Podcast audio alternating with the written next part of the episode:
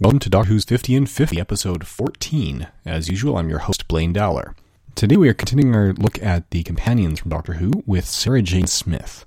Now, Sarah Jane Smith was played by Elizabeth Sladen. She was introduced in story number 70, The Time Warrior, back in season 11, and her original and main run as the companion lasted until story 87, The Hand of Fear, in early season 14. She also appeared in the classic series in story 130, The Five Doctors, as part of the reunion show.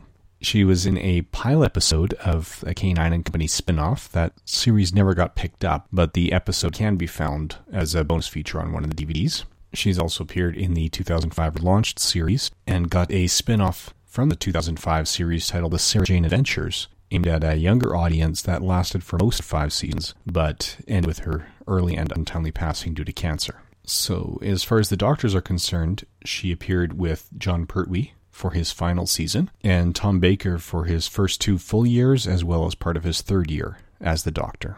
In that time, she faced off against the Sontarans twice, and in fact, the Sontarans' first appearance was also Sarah Jane Smith's first appearance. In terms of the other recurring villains, she faced off against the Daleks twice, she faced the Ice Warriors, the Cybermen, and although they only appeared once during the Classics series, she did face off against the Zygons, and it has been confirmed that we will see them again in the relaunch series. So, as far as total appearances in the classic series are concerned, Sarah Jane Smith is only behind the Brigadier K9 and Tegan Jovanka for the total number of appearances. When you include the relaunch and the spin offs, then she's coming up ahead of Tegan and the Brigadier. She's still behind K9, but a lot of K9's appearances were working for or with Sarah Jane Smith. So she's in the lead role, and K9 is there as sort of her sidekick.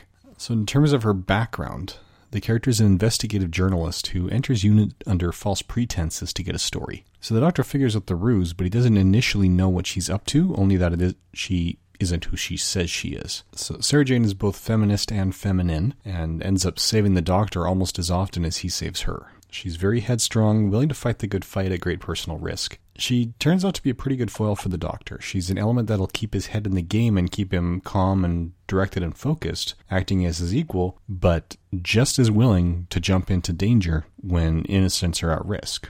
So she's willing to get there. Thinks of herself as an afterthought and of the adventure or the greater good first. In a lot of ways, she's a pretty classic archetype if we look at her closely, she's basically a headstrong, beautiful brunette, liberated young journalist. In a lot of ways, Sarah Jane Smith is basically Lois Lane as she was originally conceived by Siegel and Shuster for the Superman comics back in the 1930s, before they were sanitized for the Silver Age thanks to Fredric Wertham and his buddies.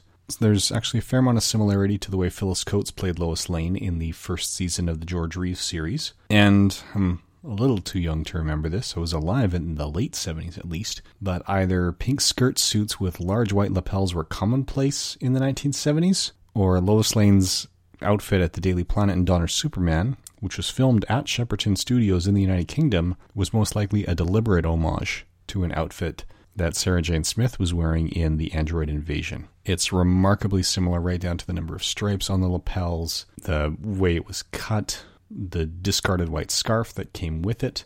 So if you take a look at what Sarah Jane is wearing in that scene and compare it to what Lois wears before she goes into the bathroom to change before the big helicopter scene, there's a lot of similarity there. And the fact that both are in the UK and Lois Lane was that liberated journalist character, very much like Sarah Jane was, I really wonder if that's coincidence. Sarah Jane Smith was also voted the number one companion by Bureau 42 readers, and I can see that. She's definitely one of the strongest ones. She left her mark on the series without a doubt. Now, liberated women were fairly common in this series. We'd already seen Susan Foreman was fairly liberated for the granddaughter of the Doctor in those first 10 stories going right back to 1963.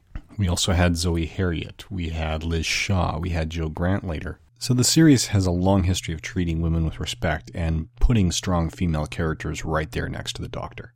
But Sarah Jane Smith is one of the standouts, largely because of the performance that we got from Elizabeth Sladen, as well as the way she fit in, particularly with Tom Baker. Her rapport with Jon Pertwee was good, but her rapport with Tom Baker was better. So that's about all we have to say about Sarah Jane Smith today. Please join us again tomorrow when we discuss Leela. Thank you for listening.